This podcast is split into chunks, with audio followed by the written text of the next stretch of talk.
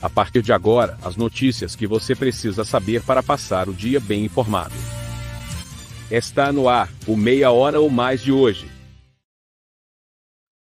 Olá, muito bom dia. Hoje, dia 1 de novembro, segunda-feira, e está começando agora o Meia Hora ou Mais. Em nome do Super Niederauer, o Super com ofertas todos os dias em três endereços.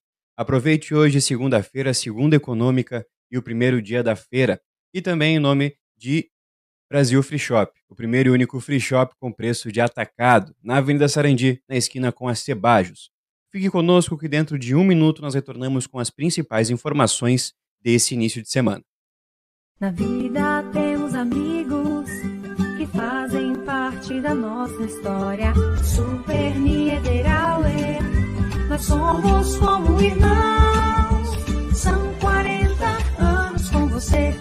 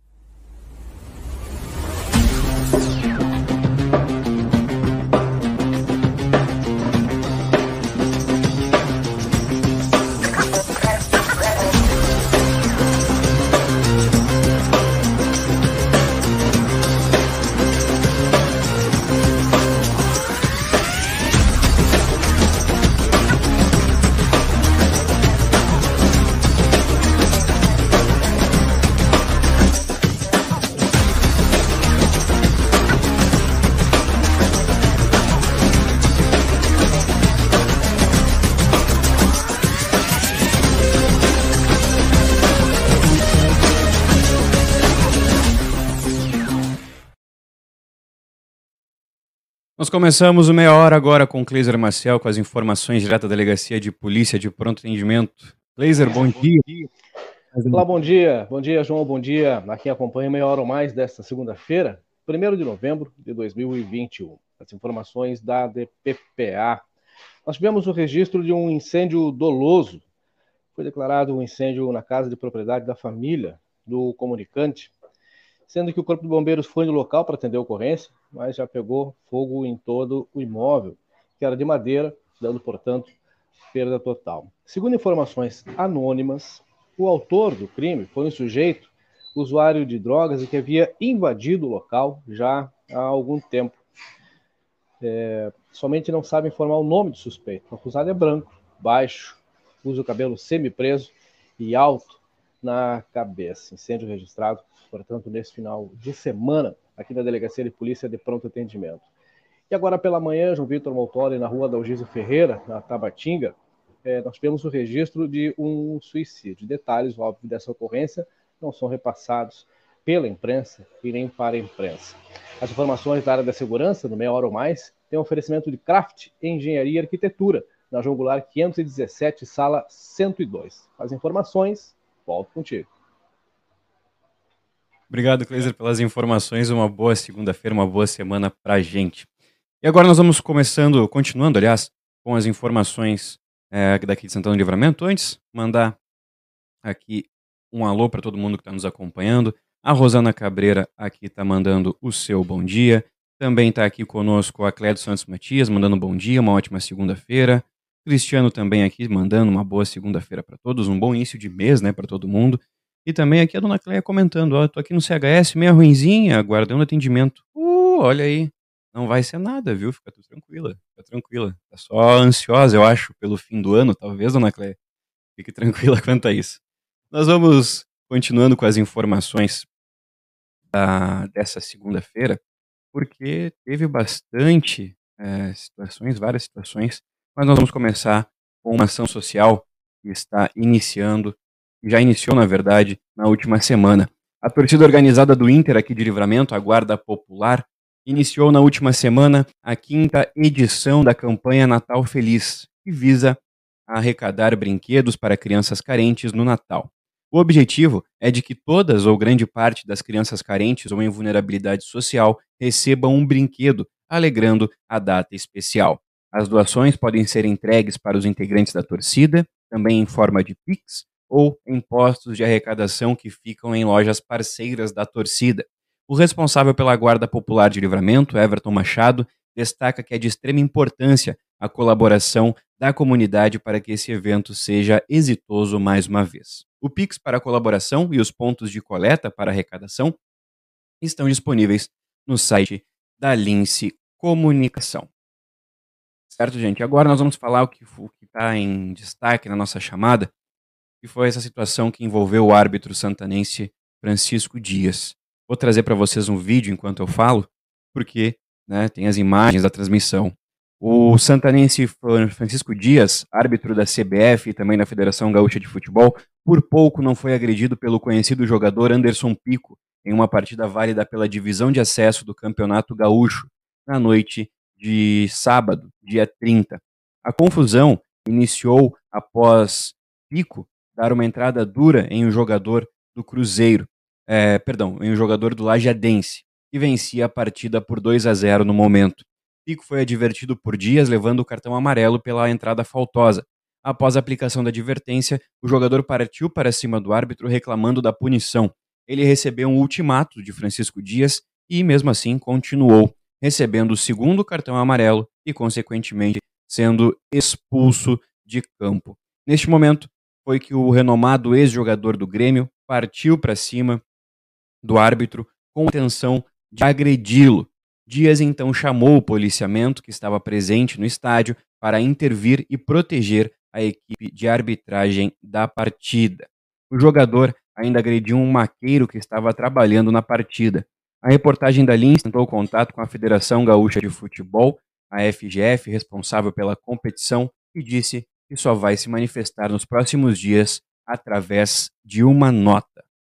Complicado, viu? Complicado mesmo. Lembrando que nós tivemos agora há pouco, recentemente, a situação de um outro árbitro também na divisão de, de, de acesso que sofreu uma tentativa de homicídio, né? Que ele teve um foi, foi desferido um chute na cabeça de um jogador após levar o cartão amarelo. Né? Então, é, possivelmente terá penas duras também essa ação feita pelo conhecido ex-jogador do Grêmio, enfim, diversas, diversos clubes, Anderson Pico, que hoje defende a equipe do Cruzeiro. Nós vamos continuando, vamos continuando. Também nós vamos seguir falando de futebol, mas nós vamos falar do nosso jogador, do jogador aqui da fronteira, do jogador William Gaúcho, ele que defende o Avenida, porque nesse final de semana foram definidos os primeiros semifinalistas da Série A2 do Gauchão, ou a divisão de acesso. A Avenida e Lajeadense garantiram suas vagas na disputa que deve definir os times que é, disporão o campeonato, disputarão, aliás, o campeonato gaúcho de 2022. Defendendo as cores do time do Santa Cruz, o Sul, o zagueiro santanense William Gaúcho disse estar muito feliz com o desempenho da equipe. A vaga para a semifinal veio após a vitória de 1 a 0 contra o Veranópolis. Depois de um empate sem gols na partida de ida, o Avenida garantiu a vitória jogando em casa. Agora, o Avenida aguarda a decisão do Tribunal de Justiça Desportiva do Rio Grande do Sul para definir quem enfrentará na semifinal. Isso porque, após uma confusão, é, o resultado do jogo de entre Brasil de Farroupilha e Guarani de Bagé ainda não foi homologado. Mesmo assim, o zagueiro garante que os próximos dias serão de descanso e bastante trabalho para chegar na melhor forma possível, independente de quem for o adversário. Vale lembrar que o William Gaúcho já marcou o seu gol na temporada e também ajuda o Avenida a manter o título da defesa menos vazada da competição. Agora, 11 horas e 53 minutos, tem aqui conosco aqui o pessoal da Personaliza mandando um abraço. Também a Elaine Mota mandando bom dia, uma boa semana para todos. E a Lígia Lopes também comentando aqui, mandando o seu bom dia. E nós vamos também agora falar da previsão do tempo, né? Vamos falar da previsão do tempo, porque será que ele vai continuar assim? Quem vai falar pra gente? Eu vou falar hoje, o Murilo vai voltar amanhã para falar da previsão do tempo, mas o dia ele deve ficar com uma nebulosidade, também períodos de sol, a máxima de hoje está prevista para 30 graus e a mínima já foi registrada de 22. Tem a possibilidade de uma chuva quase que inexistente, são 0,3 milímetros de chance de chuva para essa segunda-feira, tá? Mas se acontecer, é em pontos isolados, tá certo? Lembrando que a previsão do tempo ela é um patrocínio de Óticas Ricardo, a sua ótica de confiança, e também que fica lá na Rua dos Andradas, número 547, o telefone é o 3243 5467.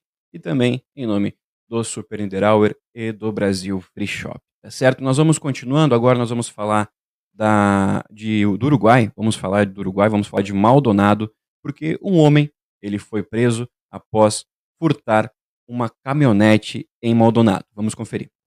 Un hombre se acercó a una camioneta estacionada en las inmediaciones de 18 de julio y Mario de Cola, del departamento de Maldonado, hurtó objetos de su interior y se dio a la fuga, descartándose de los mismos a pocos metros. Avistado el hecho por los visualizadores del Centro de Comando Unificado Departamental, se enviaron móviles al lugar, deteniendo al indagado junto a otro hombre, al tiempo que se constataron los daños en el vehículo y se logró ubicar a su propietaria. Posteriormente, el segundo hombre fue dejado en libertad y se condenó a Eduardo Baduña como autor penalmente responsable de un delito de hurto agravado en grado de tentativa, a la pena de seis meses de prisão.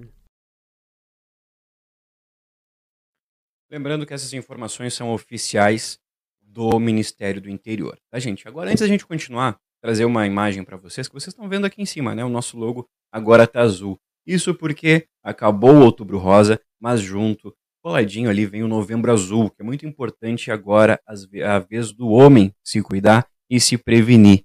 Lembrando que o câncer de próstata, né, é, ele é, ele é muito danoso, né, assim como todo tipo de câncer.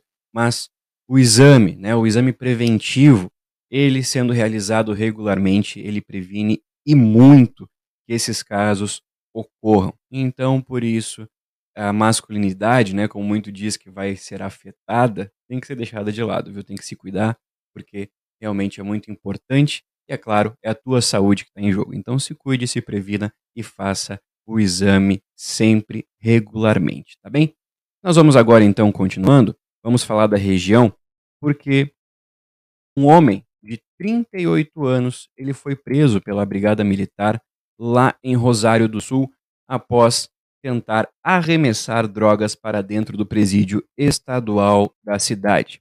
Após receberem uma denúncia, os policiais foram até a rua Mr. Vertz, onde abordaram um homem que, ao avistar a viatura da Brigada Militar, tentou se desfazer de duas bolas de tênis, onde no interior estavam escondidas cerca de 76 gramas de maconha. Ao ser abordado, o suspeito reagiu, ao, reagiu à prisão. Aos policiais, disse que recebeu 50 reais para efetuar o arremesso da droga para dentro do presídio. O homem foi encaminhado para a delegacia de polícia civil e foi autuado em flagrante pelo crime de tráfico de drogas.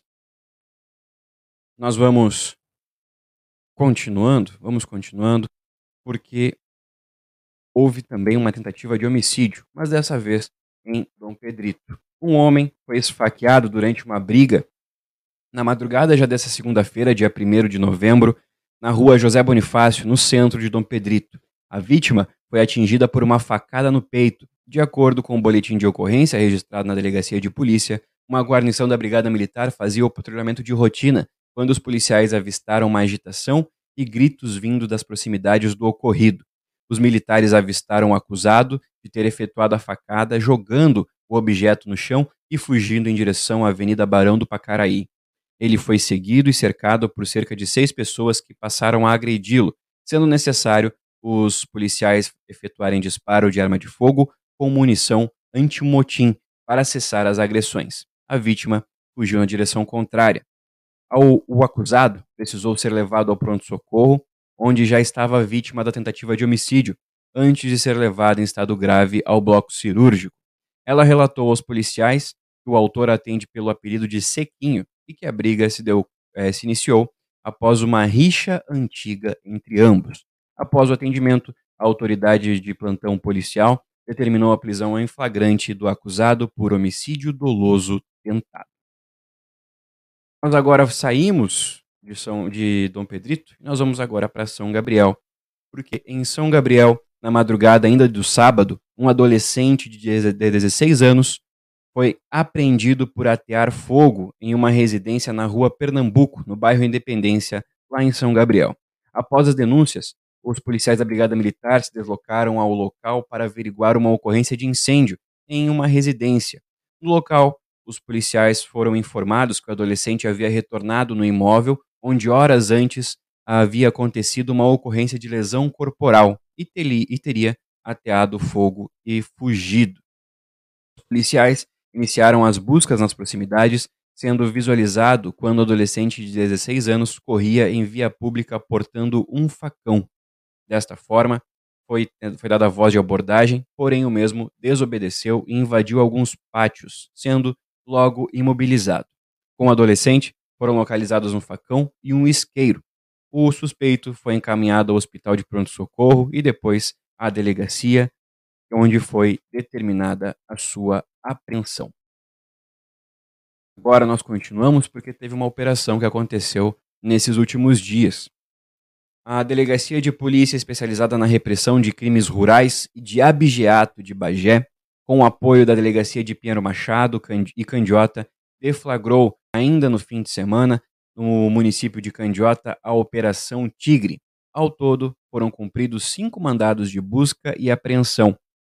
Durante as buscas, foi apreendida uma arma de fogo, 800 quilos de carne sem procedência e em péssimas condições de conservação, um veículo e equipamentos para pesagens e acondicionamento de carne. As investigações da equipe da Decrab vinha iniciado, havia iniciado há cerca de cinco meses uma quadrilha suspeita de furtar animais, abater e posteriormente vender a carne em forma de ligação. O município de Candiota tem apresentado vários furtos de animais nos últimos meses. Avançadas as investigações, o delegado André Mendes, titular da DECRAB, representou pela prisão preventiva e por mandados de busca e apreensão nas residências do, dos principais suspeitos. O pedido foi atendido pelo Poder Judiciário de Bagé, comarca responsável por Candiota, com parecer favorável do Ministério Público. Agora também uma situação que está preocupando diversos pais de crianças porque a doença mão, pé, boca está retornando praticamente com tudo. Casos da síndrome mão, pé, boca têm deixado os pais em alerta em várias cidades do Rio Grande do Sul. A doença, que geralmente acomete crianças em idade escolar, é transmitida por meio de um vírus. A enfermidade se caracteriza principalmente pela erupção de bolhas nas mãos, nos pés e na boca, é de onde vem o nome bem como o surgimento de lesões nas nádegas e na região genital, além de febre alta, mal-estar e falta de apetite. Bastante contagiosa, segundo a Sociedade Brasileira de Pediatria, é transmitida por contato com fezes, saliva e outras secreções da pessoa infectada, e também pode ser adquirida por meio de objetos e alimentos contaminados com o vírus. Então, muita atenção, cuidem as crianças aí, porque pode está é, tá surgindo aí um novo surto da doença mão-pé-boca. Agora nós vamos fazer um giro pelo país, porque mais de 20 suspeitos integrantes de uma quadrilha foram mortos em uma operação policial em Minas Gerais. De acordo com a investigação, os criminosos eram especializados em assaltos a bancos. Vamos conferir. Uma operação policial no estado de Minas Gerais acabou em confronto e mortes. Segundo a imprensa local, 25 suspeitos morreram. A ação ocorreu em duas chácaras, no município de Varginha. De acordo com a polícia, eles são integrantes de uma quadrilha especializada em assalto a bancos. No momento da abordagem, definidas as táticas de abordagem pelo BOP e pelo GRR, fomos recebidos a tiros pelos militares. Os militares precisaram revidar a injusta agressão para proteger a sua vida. Granadas, fuzis e coletes à prova de bala foram apreendidos durante a ação. Pelo nível de organização, pelo material utilizado, pela quantidade de agentes, pela quantidade de veículos, se trata de uma grande quadrilha. Com certeza não é, não são amadores que se juntaram. O Brasil tem registrado vários roubos com características parecidas, alto grau de planejamento, armamento pesado e praticado em cidades de médio porte para garantir rota de fuga e saques significativos nos cofres dos bancos.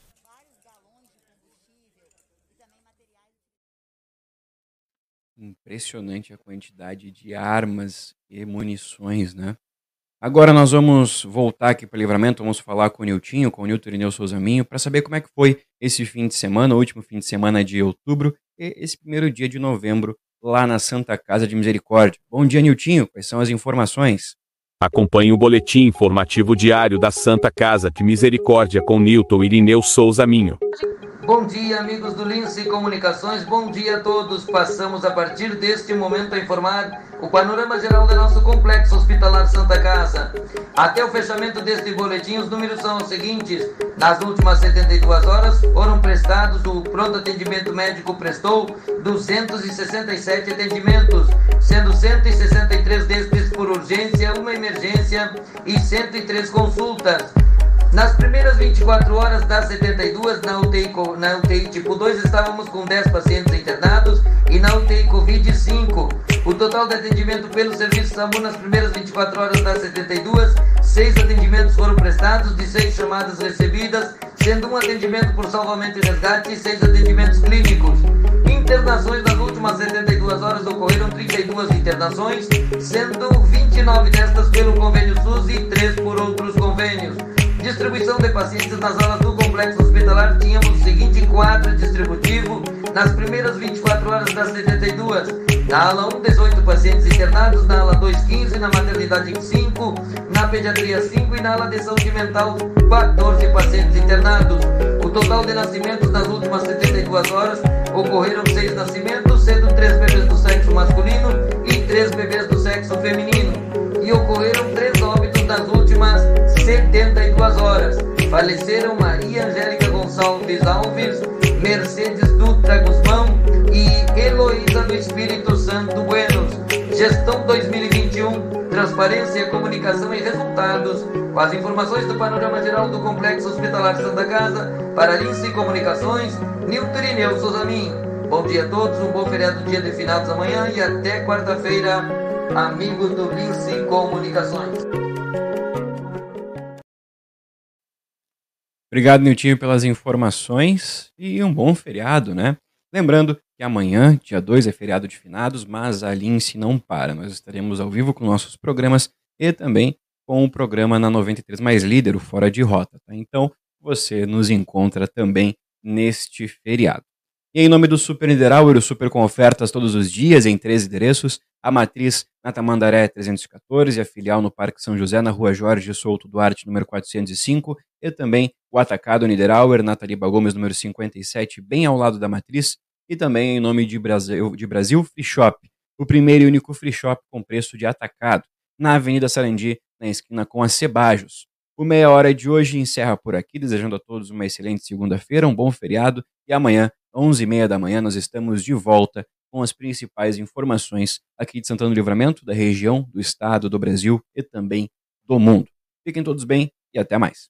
Na vida temos amigos que fazem parte da nossa história. Super Niederauer, nós somos como irmãos. São 40 anos com você, com alegria e carinho, na fronteira da paz.